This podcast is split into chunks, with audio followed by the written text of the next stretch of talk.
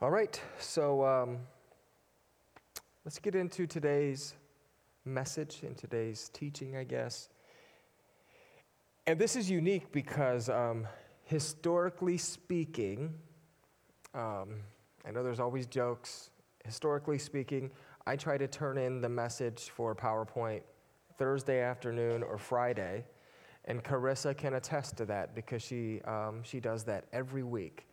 So thank you, Carissa, so much for doing that. Uh, I always tell her it means so much. By the end of the week, you get done with the message, and the last thing you want to do is spend five to 15 minutes on a PowerPoint. So I just thank you for doing that. But this week, I turned in my notes Saturday. And uh, it was stressing me out, not because I didn't have the message, but because I felt like I needed to add more things to the introduction, more things to the beginning. Because I think I can tie it um, to today's scripture. But as we presented in Romans 13, what, what's going on here in Romans 13 is um, it's a reference towards the end of time. It's a reference to- towards the day of Jesus returning, right? So I'm just going to read a couple verses one more time. And do this, understanding the present time the hour has already come for you to wake up from your slumber, because our salvation is nearer now than when we first believed. So, that's true. Jesus' return, the end of existence here in this life, is closer today than it was yesterday. It's certainly closer today than it was when I was born or when I first gave my life to Jesus. So, with everything going on in the world, this is something we must consider.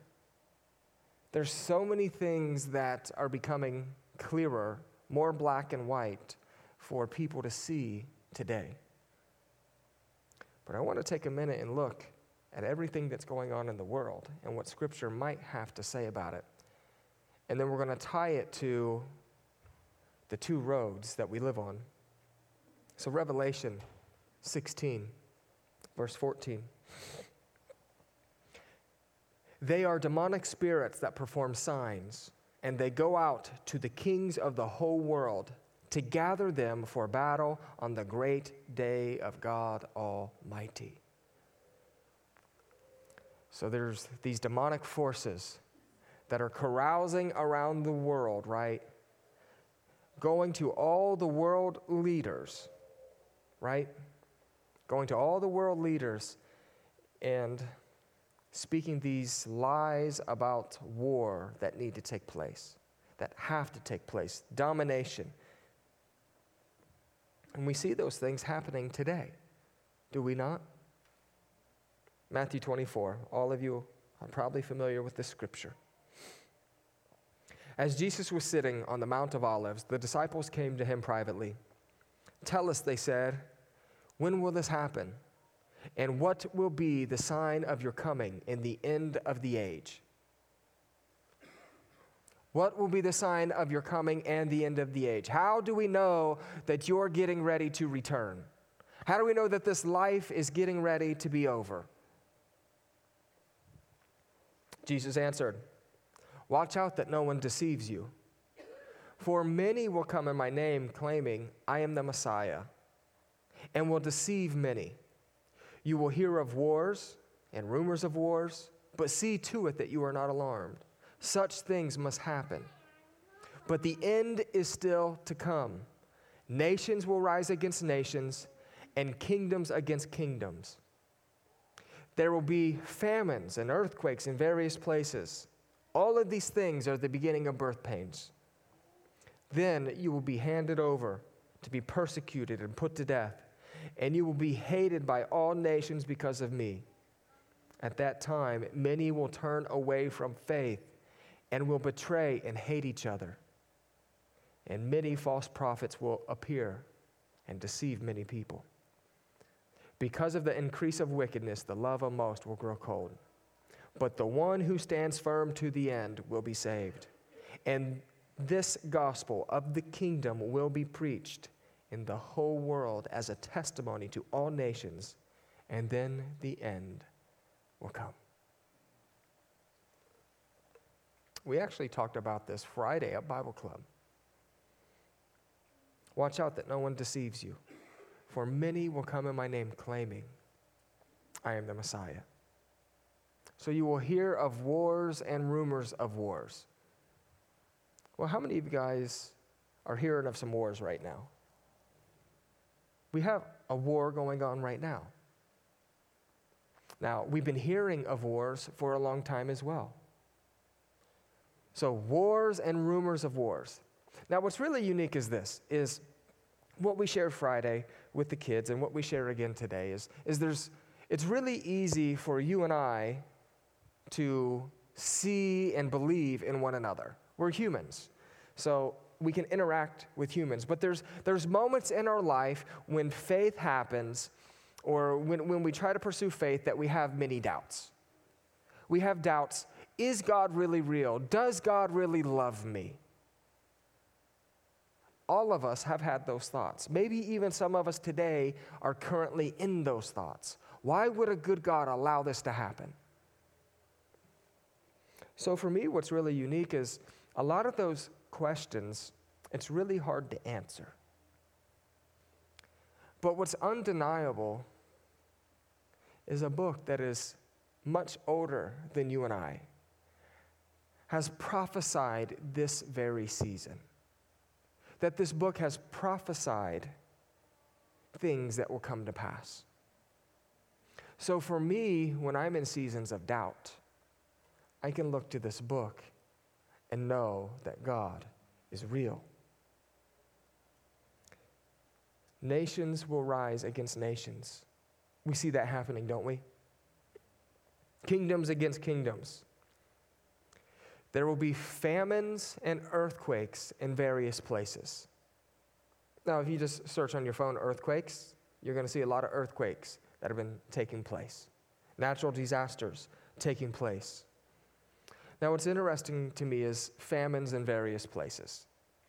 With coronavirus, what ended up happening is it's, it's messed with our supply chain a little bit, right? Specifically, for a while, the toilet paper. And that was just because everyone was hoarding it. Now, what was really funny though, I don't know if I told you guys the story or not, but um, I just played a joke on Macy, I don't know, six months before that. And the joke was um, we have a tub in the master bathroom. It's like a walk in jacuzzi tub that we just don't use. So I just wanted to play a joke on her. So six months before coronavirus happened, I went out and I bought $150 worth of toilet paper. And I said, We're going to use it. It's not wasting money. Like, we're going to use it. It might take two years. So I ended up buying all this toilet paper and I filled up this jacuzzi tub full of toilet paper. And I'm like, three sheets, three sheets every time. So she came home and she's like, What is this? I'm like, Surprise. So in God's provision, we had toilet paper throughout coronavirus. And um, I now have my retirement set because I was the toilet paper dealer. a 20 gets you three sheets. So, um, what happened during coronavirus was this is our supply chain was messed up a little bit. But what ends up happening is when our supply chain messes up, it means that the third world nations are starving. Like, we have enough here, but they get nothing. What about this? The Canadian trucker rally.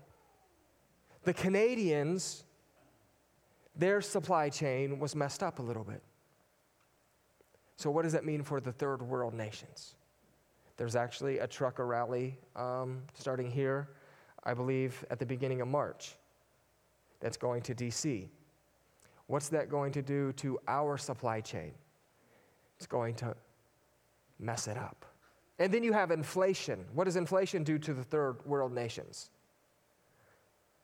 Here's my point famines are going on whether we're overfed or not.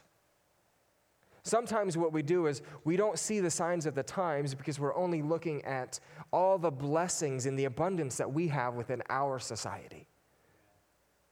So nations are rising against nations, and kingdoms are rising against kingdoms. There's wars and rumors of wars that are taking place. Because the latest rumor then is if, and I don't like to be political at church, right? But if NATO gets involved with what's going on, then they say we could be in World War III immediately. So there's already the rumors of what could happen. And you're like, Joey, I came to church because I wanted hope today. Our hope is always in Jesus, no matter what the situation is, good or bad. And right now, the world is not in a good place. And the spirit of the Antichrist is making its move once again. And what I believe and, and what we've seen based upon history is it seems as if the spirit of the Antichrist makes a move every 100 years. Generally, within every 100 years, we see it happen. Some kind of catastrophic event that then um, pushes the one world order agenda forward. See, like, how do you guys think that one world order, according to Scripture, will ever come to pass? Do you think it's just going to like happen overnight? No, it's not going to happen overnight. What's going to have to happen is over time, people give up their freedoms and people lose their freedoms, and then we find the agenda. If you don't know this, within the, um, oh, what was it called? The reimbursement that they were giving, the um, check, stimulus, thank you.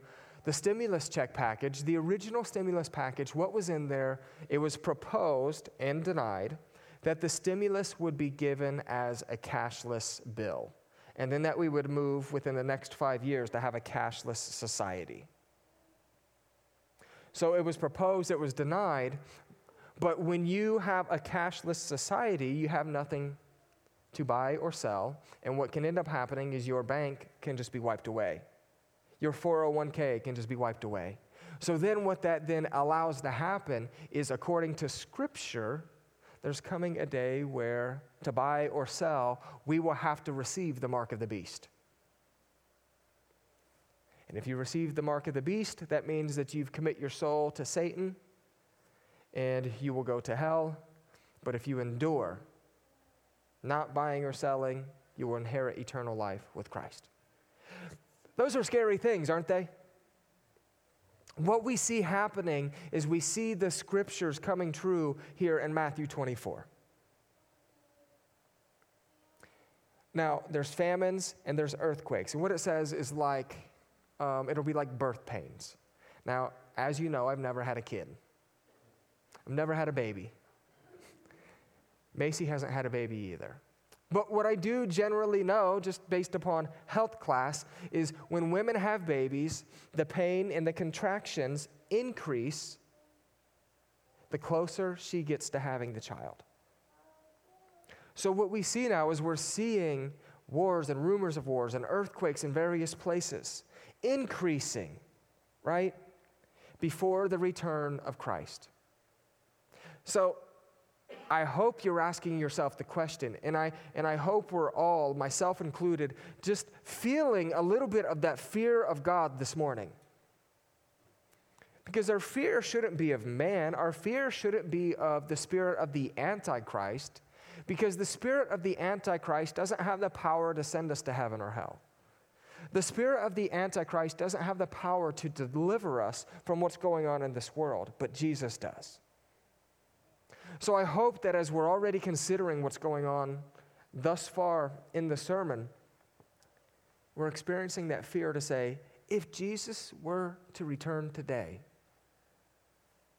what would happen to me? Now, some people, especially on the news, some people even within this room, might be saying, nah, this isn't happening. The end of the world isn't here. The church has been talking about the end of the world forever. Now, the Bible talks about you as well.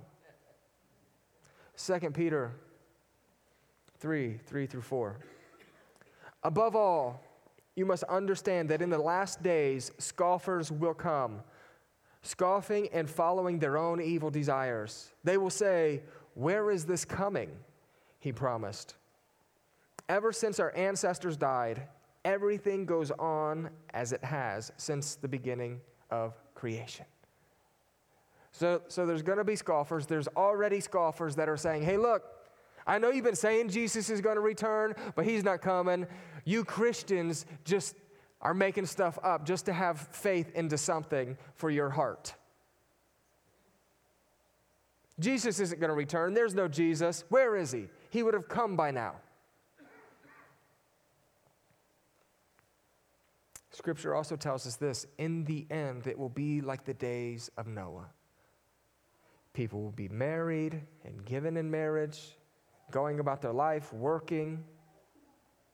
Now, what do we know about the story of Noah? See, in, in, in the story of Noah, what he essentially does is he builds the ark, and everyone thinks that he's crazy.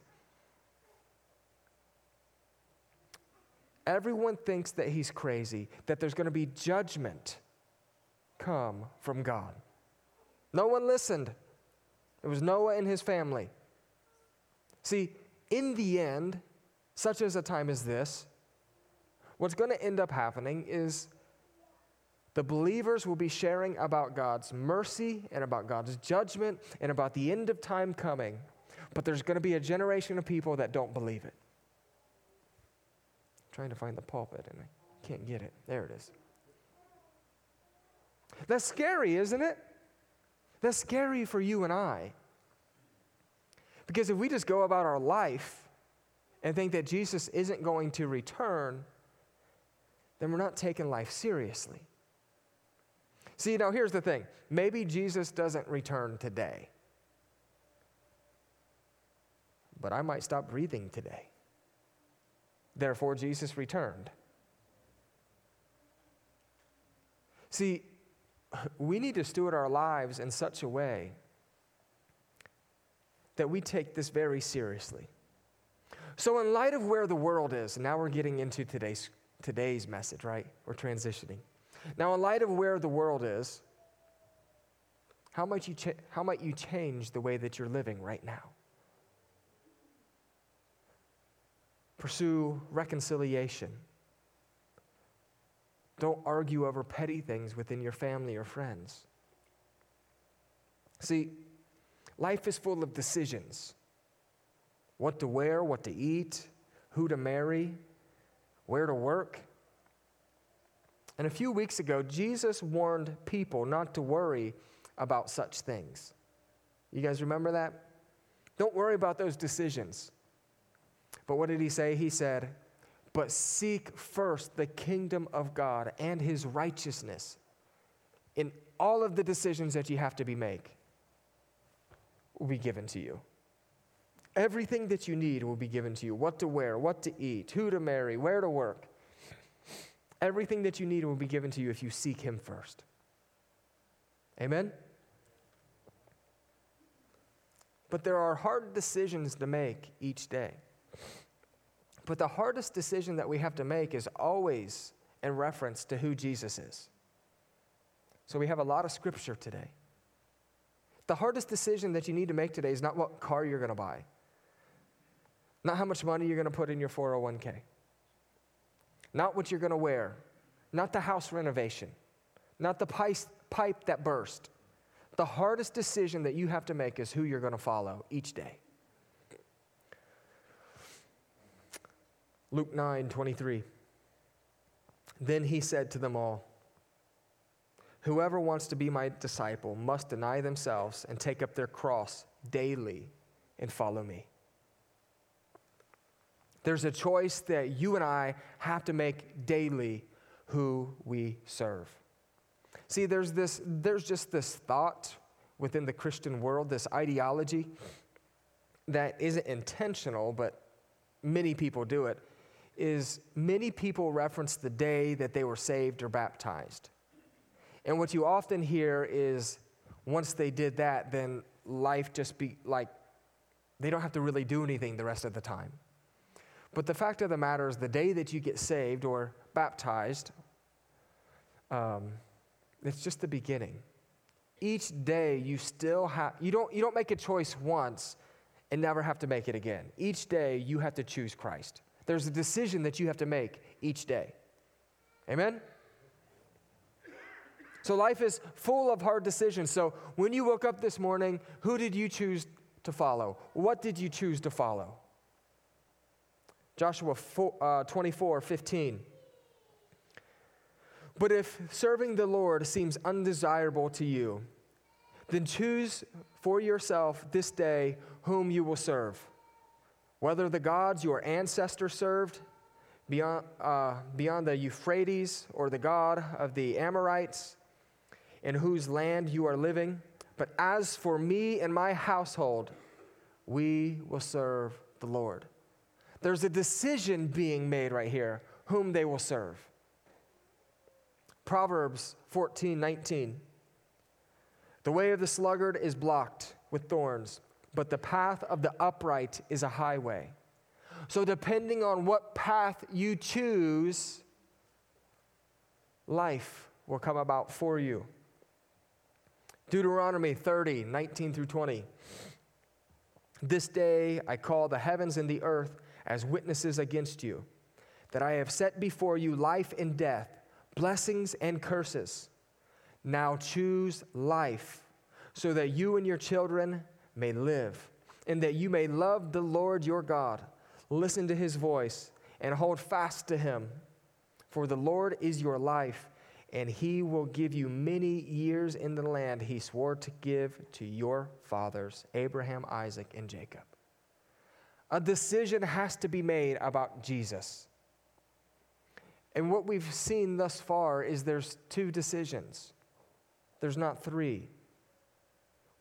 Every human ever born gets to make two decisions. Now, they think that there might be more options. There's two there's Jesus, and then there's everything else. Last one 1 Kings 18:21. Elijah went before the people and said, How long will you waver between the two options?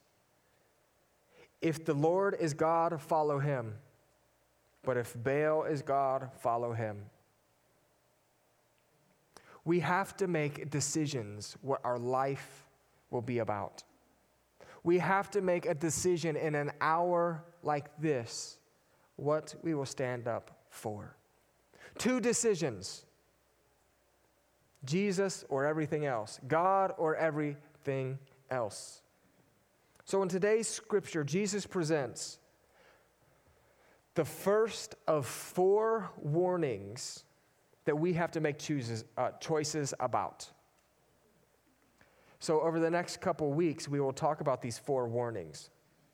Now, the four warnings are this there's two roads and two gates. There's two trees, there's two claims, and there's two types of builders. So, over the next several weeks, we're going to discuss those two options. Jesus was calling those on the mountain to make a choice, just as Jesus is calling you and I to make a choice today as well. So, as we get into today's scripture on the Sermon on the Mount, recognize that Jesus is offering two choices. He's warning them about the choice that they make and the judgment that will come with it. So, Matthew 7, verses 13 and 14. Enter through the narrow gate, for wide is the gate and broad is the road that leads to destruction, and many enter through it. But small is the gate and narrow is the road that leads to life, and only a few find it. So Jesus is painting a clear picture for those on the mountain this day. There's two gates, the small and the wide. There's two paths, the broad and the narrow. There's two crowds, those who follow Jesus and those who don't. And there's two destinations, heaven and hell. The question we must ask ourselves is how do we know the difference between the two paths? How do we know that we are on the right path today? How do we know if our friends are on the right path? So, we're going to discuss those over the next several minutes. So, I first want to talk about the wide path. Now, there's this idea that you, uh, you're born into this life, and then you're born neutral. And then, based upon how your parents are or what you choose, you choose your path. So you kind of say, like, well, I just want to go be the partier. I want to go be the person who just lives however they want, uh, fornication, drunkenness, whatever, right? So you think that you choose the wide road, or you're like, well, I want to be a good kid. I want to be a goody two shoes. I want to be a good student and always obey my parents and go to church and fast and pray three times a day and do all those things, right?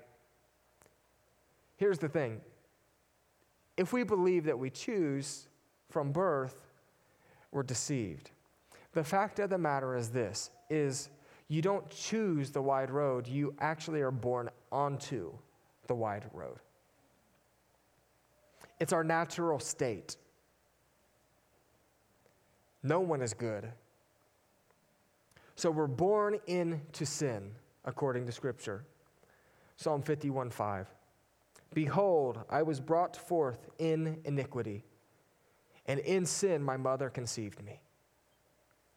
So, if in sin we were conceived, what road are we born into? The wide. We don't choose it, we're born into it. Ephesians 2 1. As for you, you were dead in your transgressions and sins. Not only were we born into it, we're dead in our transgressions and sin, but our flesh is hostile towards God. It is. My flesh is hostile towards God. Romans 8 7. The mind governed by the flesh is hostile towards God. It does not submit to God's law, nor can it do so. Wide road. Isaiah 53 6. We all, like sheep, have gone astray. Each of us has turned to our own way, and the Lord has laid on him the iniquity of all of us. I told you a lot of scripture today. Romans 3:12. All have turned away. They have together become worthless. There is no one who does good, not even one. Those are hard scriptures to hear. But we must recognize and we must see that the wide path is popular and easy to live on. We were born into that. When we were born, we were not born as good. One author says it this way about the wide path The broad and easy way can be followed without thought. There is plenty of space to walk in there is plenty of space for the attractive things of the world to grow and allure. There is plenty of space for a person to wander about. It is difficult to wander off its path. The broad road is the way of the unthoughtful, the undisciplined, the lazy, the worldly, the ungodly, the materialistic, and the carnal. See, the way of the world is the wide path. It is inclusive, as it will allow for any perspective and any thought to be perceived as truth. So, if your kid wants to identify as a dinosaur, they can identify as a dinosaur. If your kid wants to identify as the opposite sex, what's the world allowing the kid to do? Identify as the opposite sex. Now, not only is the world currently allowing that to happen, but the world is actually encouraging that to happen. Now, what's really unique is this is how many of you guys know what TikTok is? All right. Here's what's really unique about TikTok. So, TikTok was created in China, and it's become an app that we've all used or I haven't used it actually, but many people have used, and I know a lot of you haven't used it either. But the world is using it. It's literally that and Snapchat. Uh, Facebook's still up there, but those are like the three most used um, apps that there are. So what's really unique about TikTok is this: is people get on there and they watch these short clips of people doing funny stuff or whatever, and um, what was said is within America, what the TikTok overseers were doing was they were making stupid videos here in America go viral. So that's where you get people like throwing food on themselves, doing stupid dances. So then what ends up happening is when you get someone in their house doing stupid dances or sexual dances, or essentially, I'm just going to say it, a lot of these apps have just become soft core porn. So what happens is um, what the things that are going viral, the things that are going viral are the materialistic things, the stupid things here in the United States. So then we have a generation of kids, we have a generation of young people who think if I just get on this app and get half naked, then I'll get 500,000 followers and my life will matter. And then we have people getting on the app that just say, well, hey, if I get on there and I just cuss or I do stupid things, then I will go viral.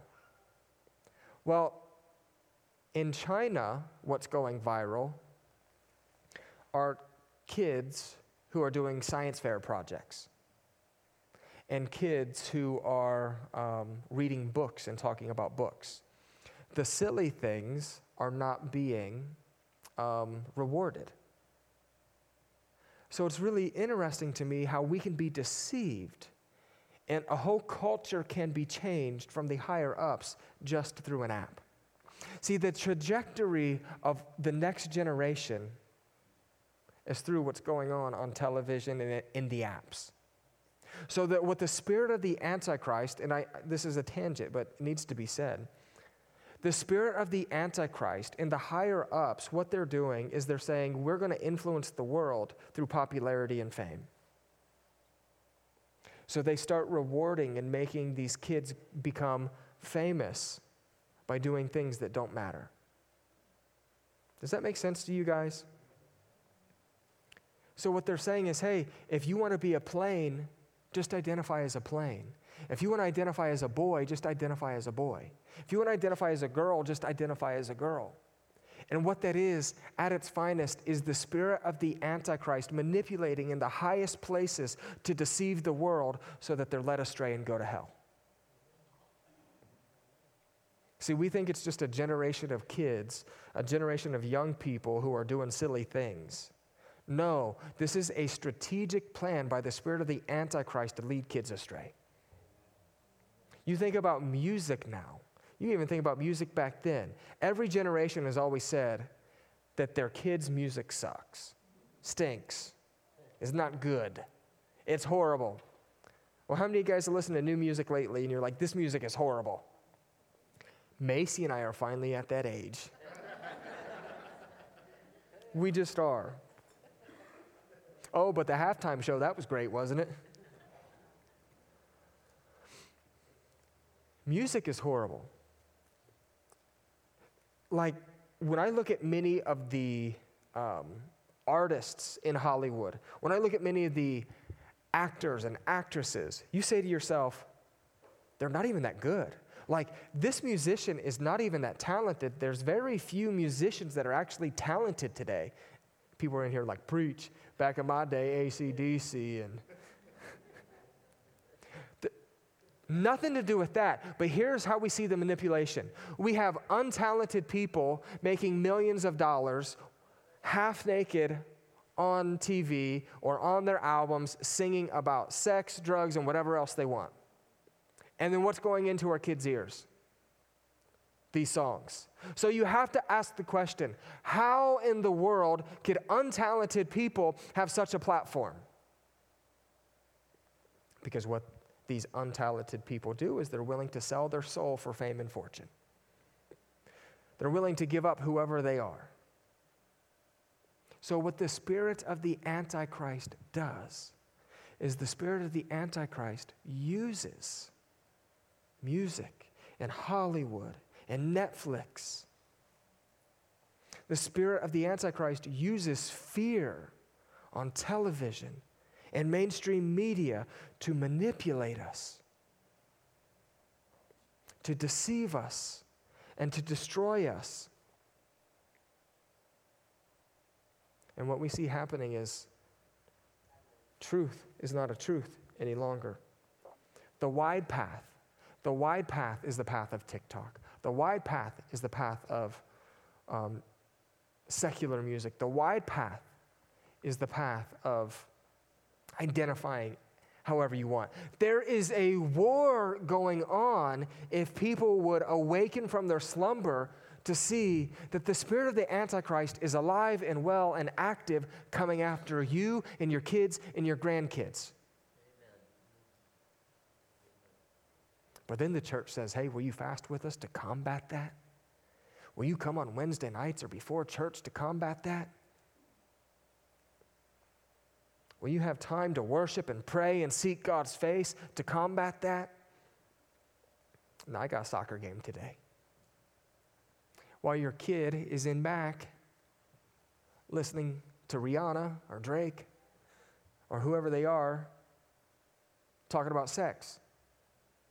And then you get mad with your kid who you walk in, you know, five years later with his girlfriend. You get the point. You allowed him to listen to the music. So I've, I've really beat that in, uh, really beat that up. But you get the point. There is a war going on right now in this world. So the way of the world is inclusive and it allows any perspective and any thoughts to be perceived as truth. See, generally speaking, there is a universalist perspective in this world. 40% of people in a Barna study think that there is, um, think that no matter what you believe, you will end up in the same spot. So 40% of people believe that no matter what you believe, you'll end up in the same spot. Now, 25 of that 40% were American evangelicals. 25% of those who were in this study believed that no matter what you believe, you end up in the same spot. When asked about pluralism, 59% of Americans said, whether Christian or Muslim, they worship the same God. 40% of evangelicals accepted this. 40% of Christians said no matter who you worship, you go to the same spot. Isn't that crazy? These perspectives are clearly the perspective of the wide road. Right? God is not um, inclusive. He is in one way. He's inclusive in this is that Jesus died so that all would be saved. He desired that all would be saved. He's very inclusive in that manner.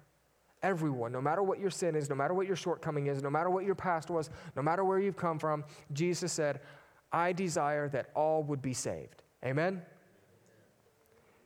Heaven is exclusive from the standpoint there's one way to go, and that's Jesus Christ. Now, the, why do we want to avoid the wide road? What happens with those on the wide road? It leads to destruction. Now, destruction that's being discussed here is just not the decisions that you make. Um, there's a photographer that um, I follow on YouTube, and he totally has chosen the way of the wide road. Well, he was doing some drugs in Australia, and he jumped off a in the in his trip he jumped off a three-story building. And um, off the balcony hit his head and broke his back. Lucky to be alive. You know why he's alive? Because god loves him. God wants to set him free and god doesn't want him to be in hell for eternity. Living on the wide road has immediate consequences but more than the immediate consequences, it has consequences for a lifetime. Matthew 8 12. but the subjects of the kingdom will be thrown outside into the darkness, where there will be weeping and gnashing of teeth. That's hell. Revelation 14 11. and the smoke of their torment will rise forever and ever. There will be no rest, day or night, for those who worship the beast and its image, or for anyone who receives the mark of its time. So, this is referencing the end of time, right?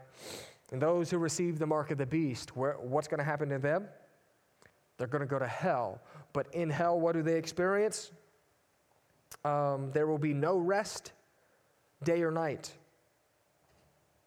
for anyone who receives the mark. I don't know about you, but I like to have some rest. A good nap, and more than a good nap, just internal peace and rest. There's nothing like it. So in hell, there's going to be no rest. in Revelation 2010, and the devil who deceived them was thrown into the lake of burning sulfur, where the beast and the false prophet had been thrown. They will be tormented day and night forever and ever. The decisions that we make are important for us. The decisions that our family makes are important for them. and one of the things that we like to do is we like to complain about our fr- family and be frustrated about our family.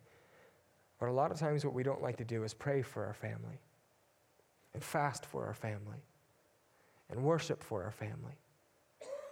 But I guarantee you, what I know of everyone in this room, you would give your life for your family, you take a bullet for your family, you'd give the last food that you have to your family but if your family dies, what does that matter if they don't know Jesus? So instead of doing these worldly things, of just giving the last coat, which is a good thing, care more about your family from a spiritual aspect. Contend for them in new ways.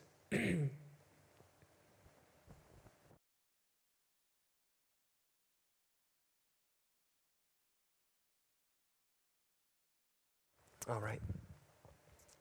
So the question is if we were born into and if we were born on the wide road, how do we get off? Where's our, where's our exit? How do we help people get off the wide road? How do we make sure that we're not on the wide road? For us to get off the wide road, to get off the wide path, we must repent. Not do good or be nice, but repent. That's what we're supposed to do. Acts 2 38. Peter replied, Repent and be baptized, every one of you, in the name of Jesus Christ for the forgiveness of your sins, and you will receive the gift of the Holy Spirit. We must decide to live on the narrow path that doesn't just happen.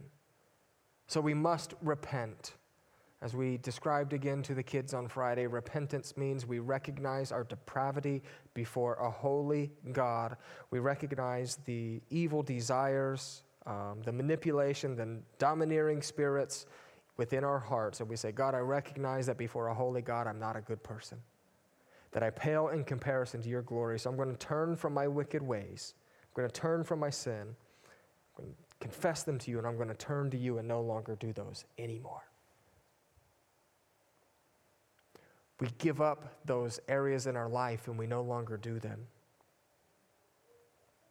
After we repent, after we give those things to God, though,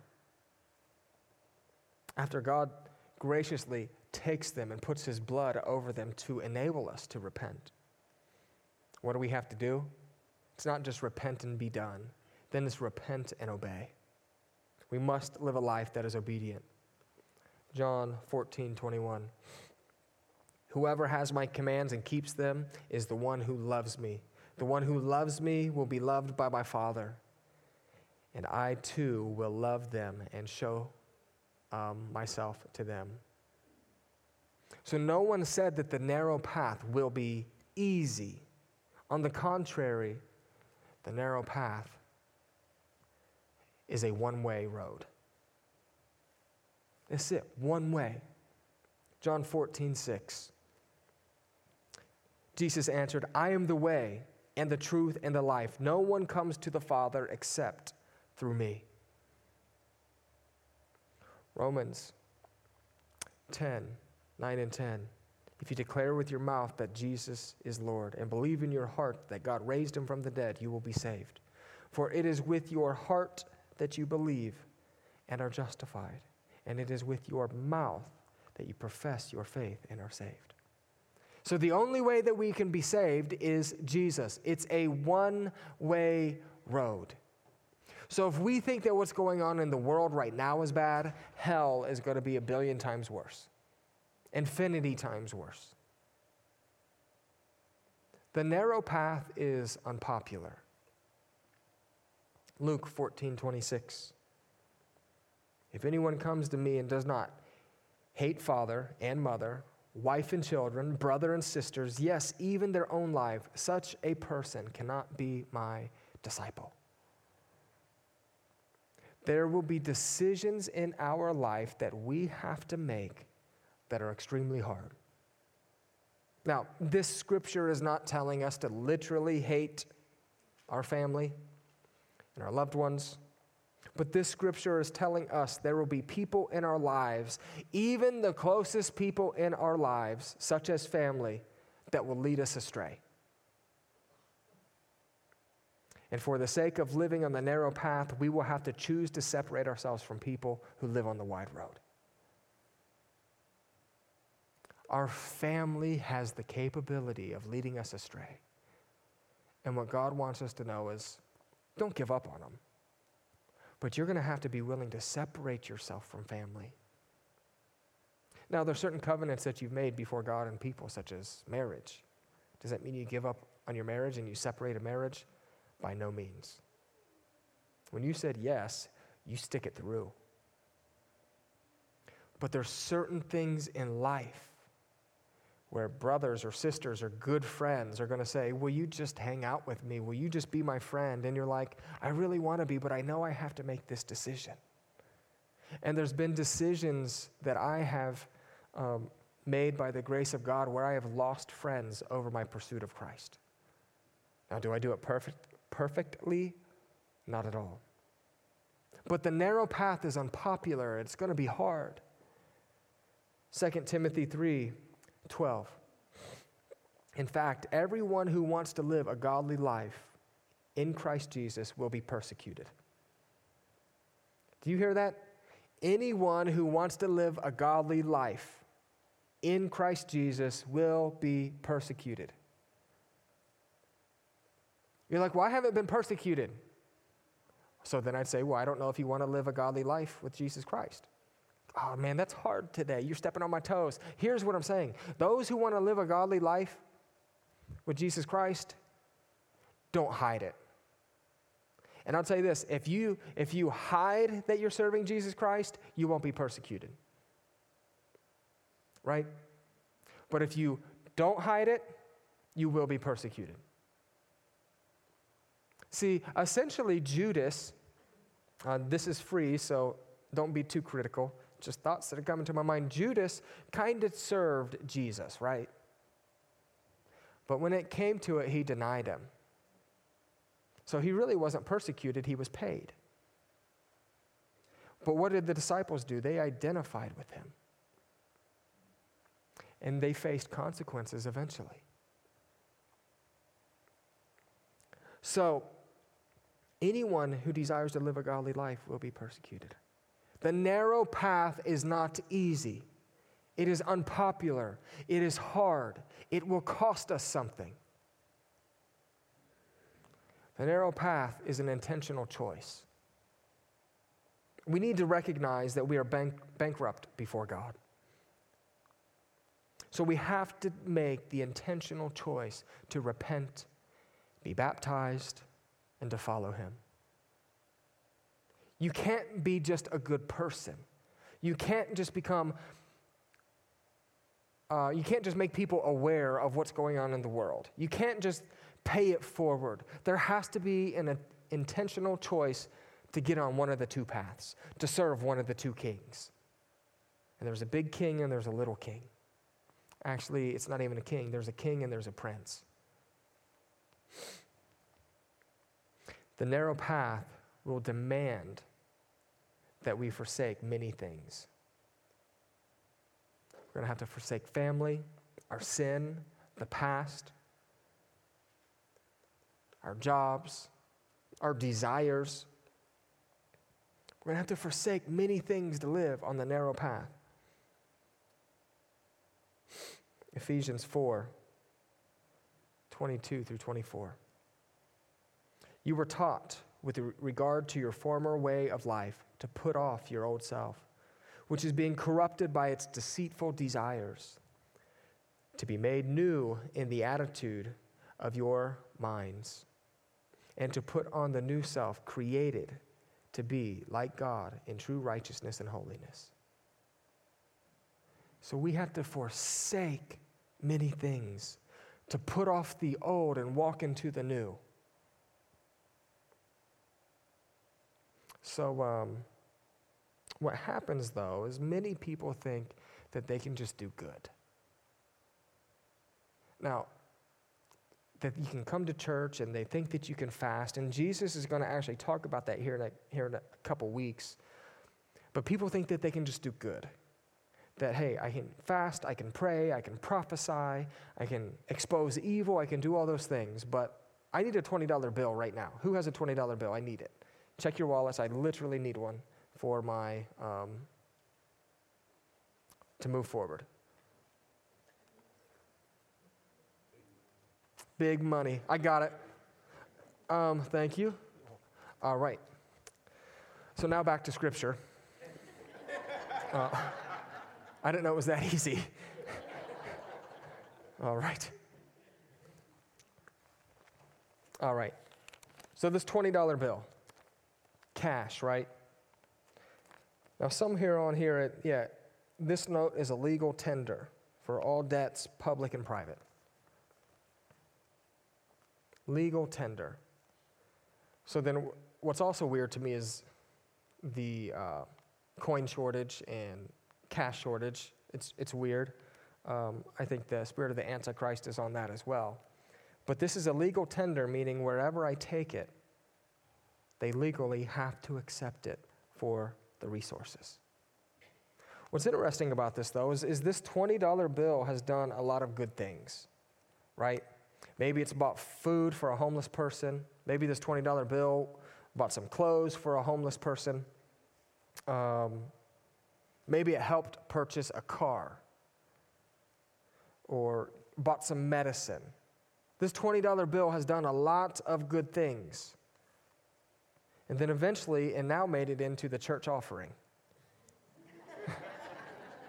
right? It's now made it into the church offering. But after it's counted and into the church offering, what ends up happening is this is it goes to the bank and they look at it, and they take their marker and they swipe it, and they say, This is counterfeit. See, you can't look back at this $20 bill and say, But all the good that it did. All the good that this $20 bill did, what do you mean it's counterfeit? What Jesus is trying to share with those on the Sermon on the Mount is this is there's the way of a, the wide and there's the way of the narrow. And living on the narrow doesn't mean that you get to live and just do good things. What living on the narrow means that in every aspect of your life, you're pursuing to be genuine and authentic. See, when you get to the bank, when you get to meet your Creator, the way of the narrow will say you're covered by the blood of Jesus. And you are authentic. Get in here, good and faithful servant. Amen? No matter the good that you did, it's about being authentic. The narrow path is about loving God with an authentic heart. So look at where the world is today wars, rumors of wars, pestilence, famines in various places, earthquakes, We're on the brink of World War III. Literally on the brink of it. So we better examine our hearts. we better get right with our families. We better love every moment that we have with our church and friends. Examine your heart. 2 Corinthians 13 5. Here's what Paul encourages Examine yourself to see whether you are in the faith. Test yourselves. Do you not, exa- uh, do you not realize that Christ Jesus is in you? Unless, of course, you fail that test. So today I leave you with this examine your life right now. Examine your life in this moment. Are you on the narrow path or are you on the wide path? If you guys would close your eyes. There's some people in here today that um, need to rededicate their life to Christ or have never given their life to Jesus in an authentic way. Paul encourages us examine yourself to see whether you are in the faith. Test yourself. Are you living on the way of the wide path or are you living on the narrow path? Scripture says to repent and be baptized. So, today, what I want to ask is Is there anyone in here today that says, I need to give my life to Christ to live on the narrow path? Just raise your hand.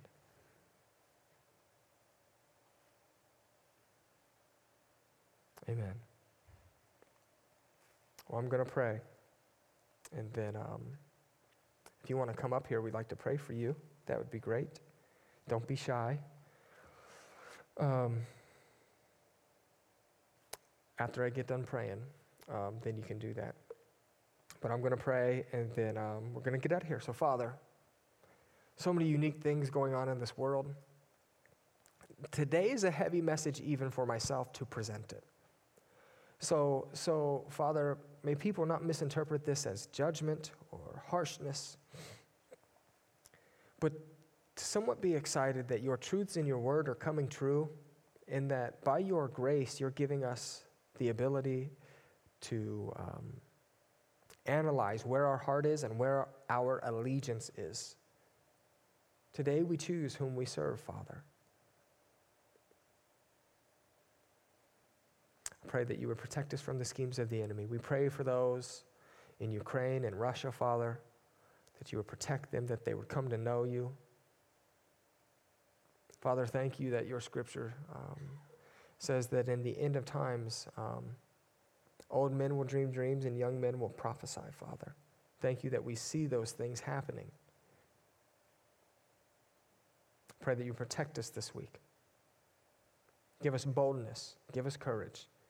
In Jesus' name, amen.